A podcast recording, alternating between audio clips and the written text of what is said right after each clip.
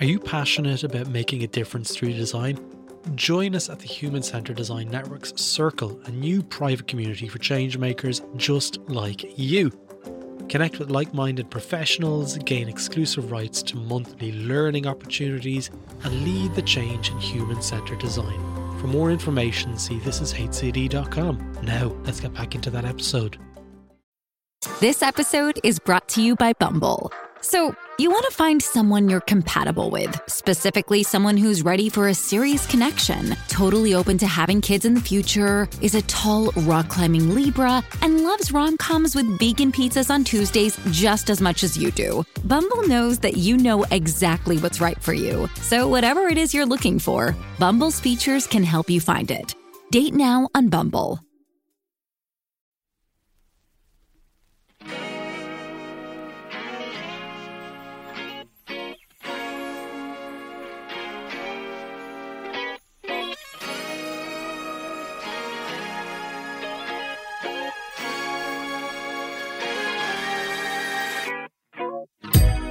Welcome to the Doing Design podcast on This Is HCD, hosted by all the world's best live design and innovation trainers at thisisdoing.com. Now, my name is Gerry Scullion. I'm the co-founder and the CEO of This Is Doing, and I'm also the founder of This Is HCD. Now, for regular listeners, you'll know what we do at thisisdoing.com, home of many of the world's best trainers in the spaces of design research, service design, user experience, and more. Now, on February the 11th, 2022, we launch our third Doing Design Festival. I'm so excited about it. And in the lead up to the event, we will share conversations with the trainers who'll be speaking at the event. We'll hear more about the topic that they'll get deeper into at the festival and how it relates to the theme of better together. Let's jump straight into this episode.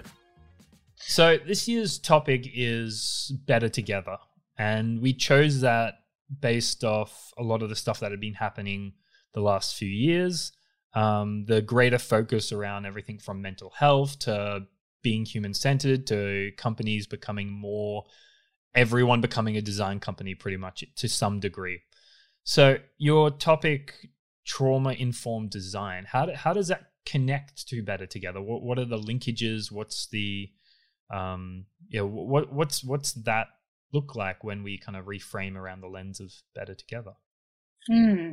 I think one of the one of the first things that really comes to mind is thinking about how we can work on trauma informed and trauma responsive practices and design, not just individually, which is important, but also doing those in community with other people. And so when I hear when I when I first heard about the theme and when I think about the theme better together, um, it it feels incredibly natural and fitting that one of the things that we'll get to talk about and others will get to learn about is how to be trauma informed and how we do design and design research. So, um, yeah. yeah. I get, I guess for those unfamiliar, I actually had never heard of trauma informed design at all and still know very little. And so what, what does trauma informed design mean?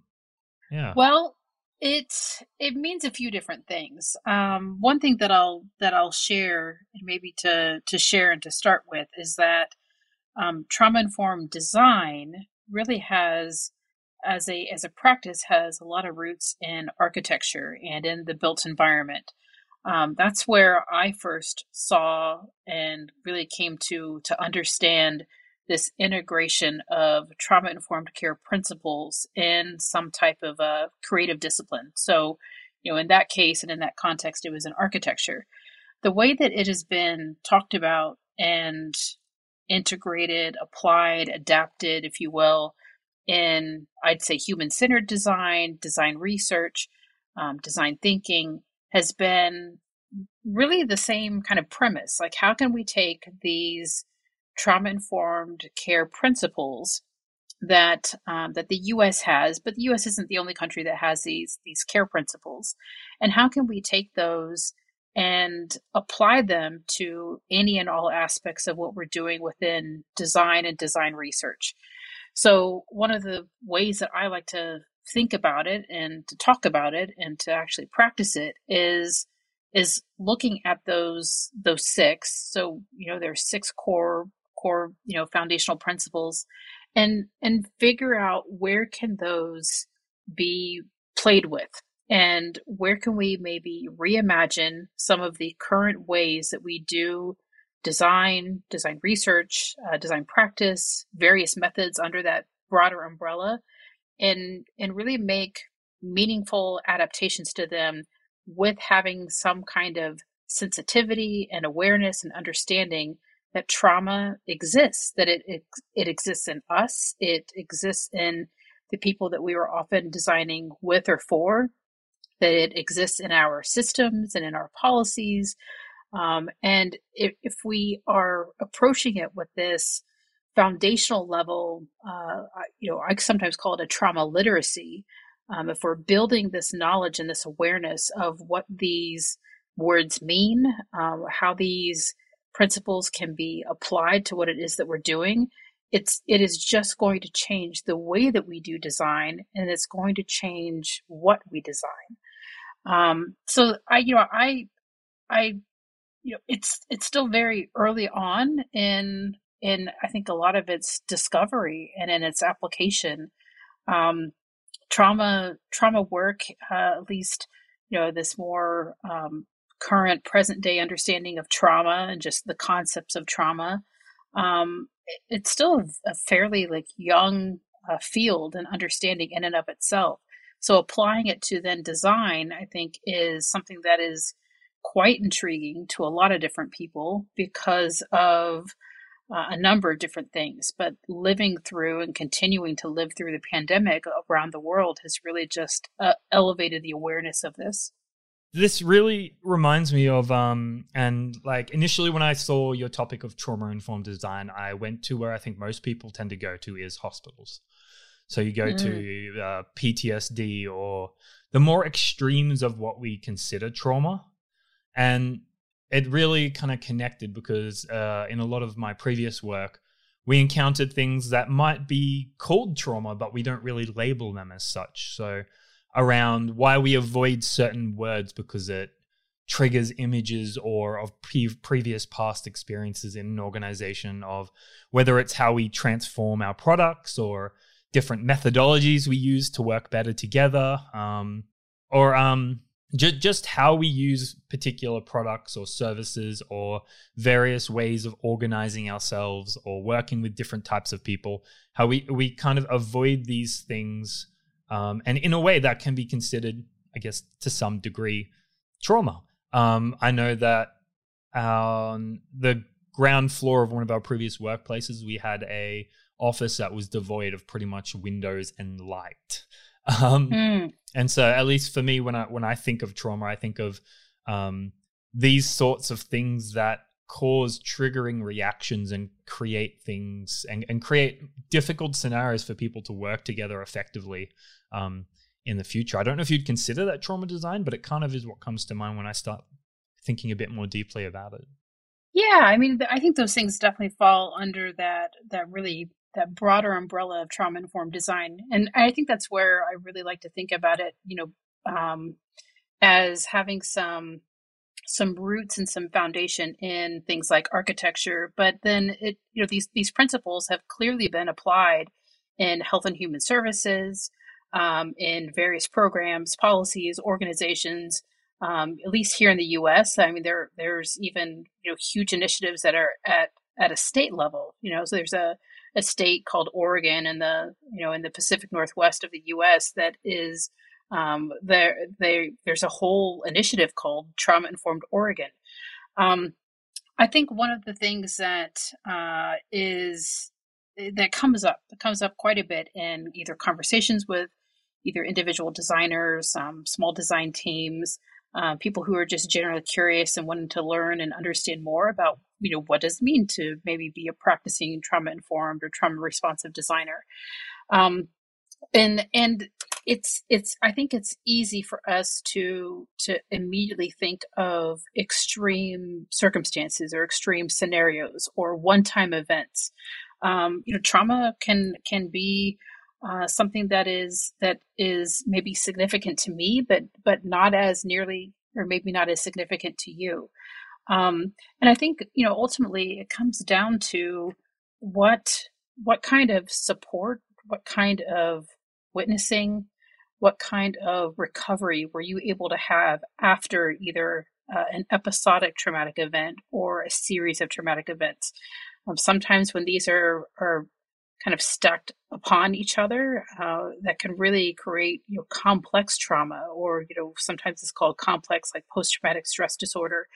Um, you know, and and I really one of the things that I've been you know looking at i haven't talked about it as much publicly i probably will try to talk a bit about this more during um, the you know this is doing festival because I I think it's important to to talk about those more serious events, um, but I also think we need to talk about the the things that you know the wide range of things that can be considered traumatic events that can have traumatic effects on either individuals or collectives of people or just entire communities or even like countries.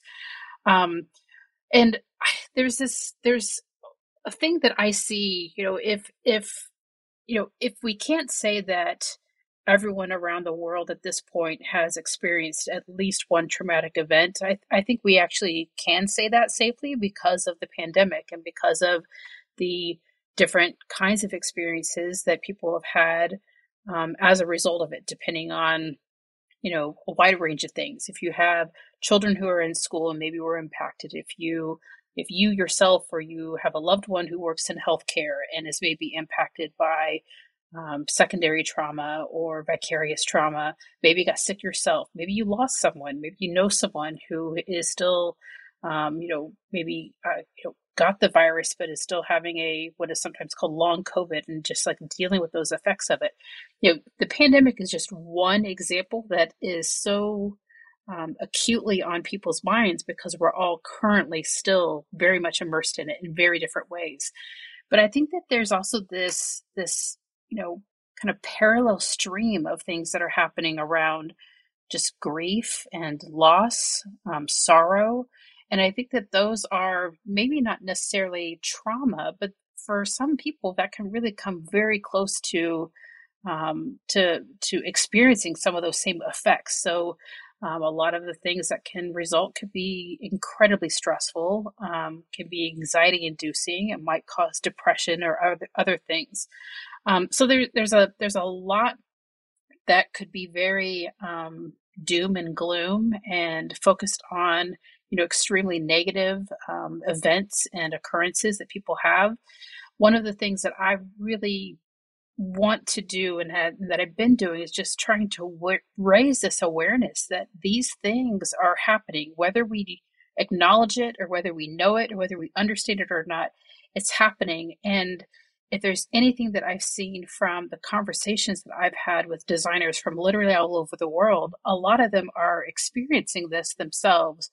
Um, others may or may not know about it. They are bringing this into their work. And often designers have told me that they never knew how much of their own traumatic experiences that they have had throughout their life it, eh, they didn't realize how much that was influencing how they are they are designing so i think it's it's there, there's a lot of different ways to tackle it a lot of different ways to think about it um, one of the things that i really just want to keep um, impressing upon is that this is is that it's real it's very pervasive and there are things that we can do about it. Um, so either just individually, but also collectively. Um, and I also just I really believe in this the power of of building this understanding and awareness as as designers it, it will change for the good how we design. I mean it, it just absolutely will. It's amazing. It's um mental mental health and and trauma as you mentioned and a lot of those things have um really definitely come to light after the pandemic which is is it's sometimes difficult to say that there are positive impacts of such a such a wide global event. Um, mm.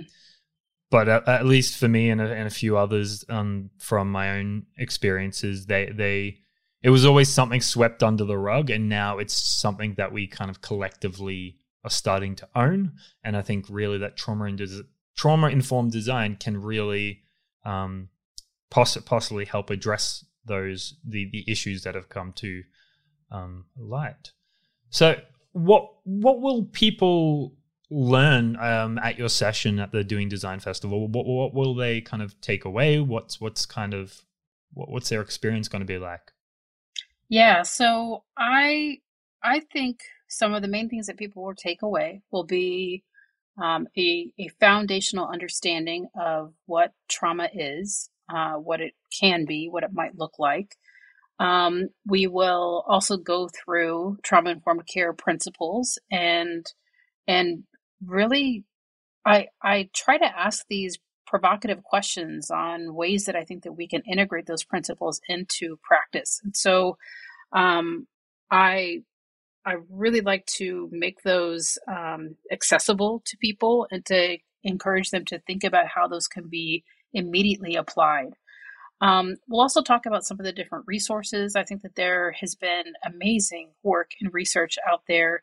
Um, you know, some of that, some of it academic, but also some of it very practice based, and and some other elements within design and design research as a whole around the world that is just um, helping to shine a light on that and bring it to this uh, center of awareness for for people. It's great, and and so for trauma informed design, is that is that is this something that's relevant to everyone? I uh, evidently I kind of think it is, but maybe there might be a different perspective there. Is is there areas in the industry or in in our experiences as designers where it's more applicable or where maybe it needs needs a bit more of a stronger focus or is this kind of quite a universal that's a good question because I used to, I think if you asked me that maybe a year ago or a little over a year ago, I would say, oh, this is something that we just absolutely must be doing when we're working on social impact uh, design or service design or civic design. Um, like that to me would have been an absolute no brainer. Like, you know, like there's, there is no reason not to be doing it. We, we absolutely must be doing it. Like there's just a, almost like a moral and ethical imperative to be doing it. And then I think as I as I really just evolved in my own understanding and you know deepen my own understanding and appreciation of trauma informed principles um, in design and in talking to just different um, just different people and you know both in in industry but in academia um, corporate entities uh, and just in some ways just fielding some of that interest around like what is this um, I started to really believe that uh, that this this can be for one. So I guess two ways to answer that question, Ben. One, yes, I do believe that it can be applied and integrated in in any kind of design.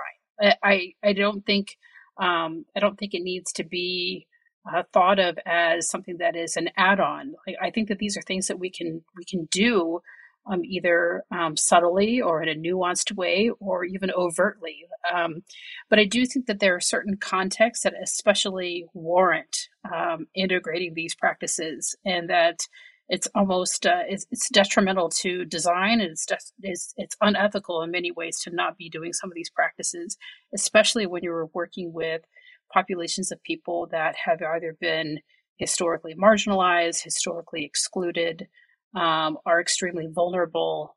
Um, like there's, we just we we absolutely we must be doing these things. Um, but I but I do think that uh, in in very small yet meaningful ways we can adapt how we're doing our work and it isn't just for those individuals that we might be designing with or for so we you know even if uh, you know i understand that not all design processes um, really warrant that ability or that opportunity to do um, ethical participatory design or ethical and responsible co-design. Um, I wish I wish that were the case, but that sometimes that just is not going to happen. Um, but these practices can be included even when we are, you know, working on maybe like a sensitive topic or something that has to do with, um, you know, fashion and clothing or uh, a product that we might make? What about a service that we are designing? What about a policy that we're trying to either reimagine or or a system that we're that we that is you know, so fraught with error that we're trying to either uh, you know, rebuild or build anew? These are practices that I think can really uh, that can that can be included within teams who are working on these types of um, I'll, I'll, use the phrase that that gerry says these types of like serious and complex issues. Because you know when he said that to me i was like oh that is exactly what it is. That's exactly what we're talking about. And depending on you know whatever kind of work that you might be doing um, it's easy to make that case or that argument that that yes like my work is serious and it's complex um, it might have different ethical considerations. It might have different um, personal considerations, uh, depending on what it is that you're doing. But I would, you know, I'm I'm biased when I say that because I just I just believe in the power of these um, of these practices, and so I would uh, I, I I have found that once um, once once designers start to learn a little bit about them, they they feel like they now have to act on that um, that it's really hard to unsee once you got a little bit of exposure. Um, and so, what ways can you do that? I mean, I, I have to say, I think even for me myself, when I think about embodying and practicing and really just continuing on that journey of practicing these things, it has made me a better colleague. It's made me a better person. it's made me a better parent. I mean, it, they these these skill sets don't have to be just um, baked into what we do for our professional paid work lives. They can really be applied and um, and utilized in, in other ways as well. That's amazing. So we're going to hear from you definitely at the Doing Design Festival, and I, for one, am looking forward to that whole day and especially your session as well. Um, after that, or even before it, how can people maybe learn a bit more about trauma de- design for the people who kind of want to look into it a little further? Is there some courses you'd recommend? Do you have a course, um, or is there what would you recommend people do? I don't have a course yet, but I am working on one um, with This Is Doing a community, which is a which I'm very excited about. Um, it, it will most likely be after the festival. Um, let's see what are some things that i would recommend? Um, i would say if there's if there's any one resource that i um, think about often that i would recommend and i probably recommend in, in every single time i've even talked about uh, this work it is uh, it's it's a fairly recent within the past two years um, academic design research article by tad hirsch and it's called uh, practicing without a license design research as psychotherapy. And the whole thing is not about trauma informed design or trauma informed design research, but it talks about um, those those moments of rapport and those opportunities, uh, those opportunities in the design research process when we have um, these decision points that we can make in in either how we um, how we design or how we might talk to someone when we are engaging them in the design research process. Um, it's it's heavily focused on the interview part of design research, um, and but also talks about consent procedures. Like you know, yes, we absolutely should have them, and what do those look like when we're doing design research? Um, what are some other um, you know aspects within that whole process and the whole journey that um, that are that are things that we should be thinking about in terms of like us as designers and design teams, but also when we are engaging other uh, people, you know, participants in the work that we're doing. So th- that is um, it's it's readily available. You can go to ResearchGate and look up Tad Hirsch, um, T A D H I R S C H, um, and that article, "Practicing Without a License," and um, I, I just I, I cannot recommend that anymore. I really feel like that should be essential reading for every single designer, design educator, design practitioner um, around the world. It it really is um, really just it sets the stage for being able to really talk about this work in a in a much deeper way. Amazing. We'll add that practicing without a licensed design research as psychotherapy by Tad Hirsch into the show notes for people to see.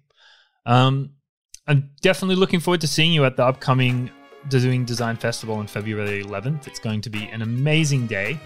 Thank you for being a speaker and for giving your time for this episode today. Absolutely. Thank you, Ben.